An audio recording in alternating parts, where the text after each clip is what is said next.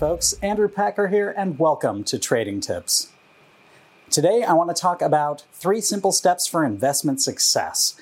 Now, when it comes to investing, when people are just getting started, you might be incredibly excited. You might be thinking, hey, this is great. I'm going to buy some stocks. They're going to go up. I'm going to be rich. I'm never going to have to work again. I'm going to have this, fantastic beachfront retirement. Those are all great goals and those are great ideas, but it helps to have a little bit of perspective on what success is.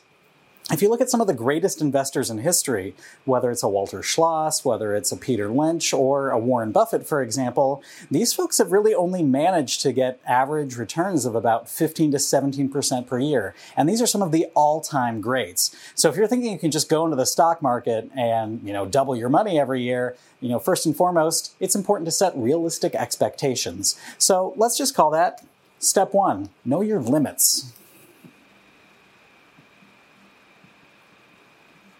I mean, there's nothing wrong with, saying, having an ambitious plan. That's great. But the problem is when you get too ambitious, you're going to start making some decisions in your investments that are probably just going to make things worse for you. If you go, 6 months into a policy of doing some very aggressive trades and you're not doing as well as you hope, you might start thinking, hey, what can I do that's even more aggressive? What can I do that's going to make up for this shortcoming that I'm perceiving here? So it's very important when you're investing just to consider what your limits are. And if you're the kind of person who doesn't mind seeing some big swings in your portfolio, absolutely look into having a portfolio with some call options and on stocks instead of stocks themselves. That will give you much more leverage, the much more potential to move your portfolio, and that'll really give you some better returns over time, and even potentially the possibility to beat some of the returns of folks like Warren Buffett.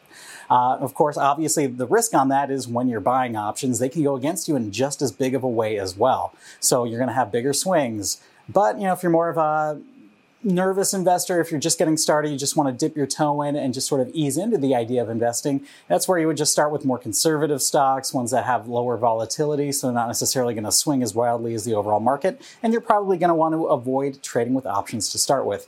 So whatever your own personal policy is, when you start by understanding your limits, you really get an idea around, just how to trade successfully. Because when it comes to trading successfully, you want to set yourself up to win. And when you don't set realistic limits, you're setting yourself up to fail. And that's not what we want to be at. Looking at the second idea, I think that's a key for all investors, is to understand your risks.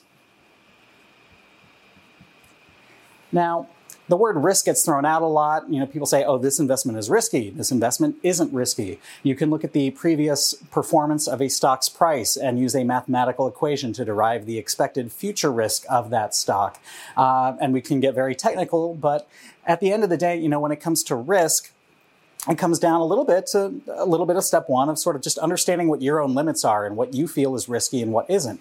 If you're just starting out with investing, if you're going to have a lot of money over your career from working 20, 30 years to have more money to put into the market, you can make some much more conventionally risky decisions than, if you're getting a little older, you're getting nearer retirement, and you want to make sure that you don't get those big swings or those big market drops that cause your net worth to drop substantially. So when it comes to risk, it is very much a personal thing as much as it is sort of a mathematical equation, but just understand that there's an investment out there for everyone. You can have more cash-heavy investments in your portfolio. You can have bonds to even out some of the risks of owning stocks. And even though there's a lot of negative sentiment in the bond market out there at times, given the very low yields right now, having some bonds in your portfolio gives you a much better risk-reward balance for your overall portfolio. And of course, if you're younger, more aggressive, that's something you don't necessarily need to think about until you've started to build up a big enough portfolio where you want to manage it in that way. So that would be kind of the second and one of the more important concepts to think about when investing, to set yourself up for success.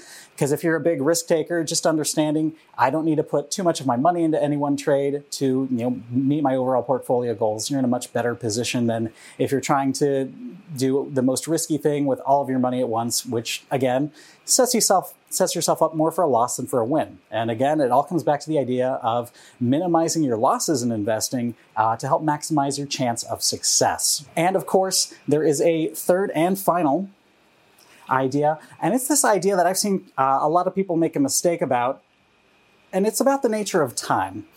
When it comes to investing, really have a very open-ended thing, and most people have a very hard time dealing with open-ended goals. We usually think, here's a project, I'm going to do it this week. Here's projects it's going to take a month to do. Here's my project for the year. Here's a goal for that.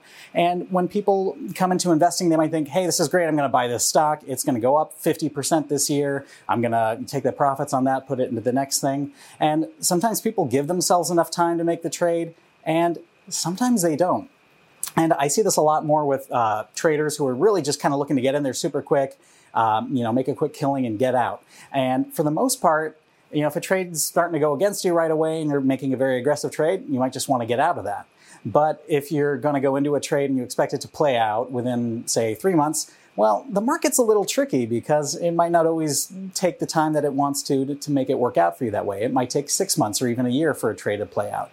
Some of the best returns that I've gotten over time have just been from buying and holding great stocks, and time's been working out in my favor great on that. Some of my best trades have been one-year options plays that didn't really start to move my way till month 6 or 7, and I was sitting on losing some time premium.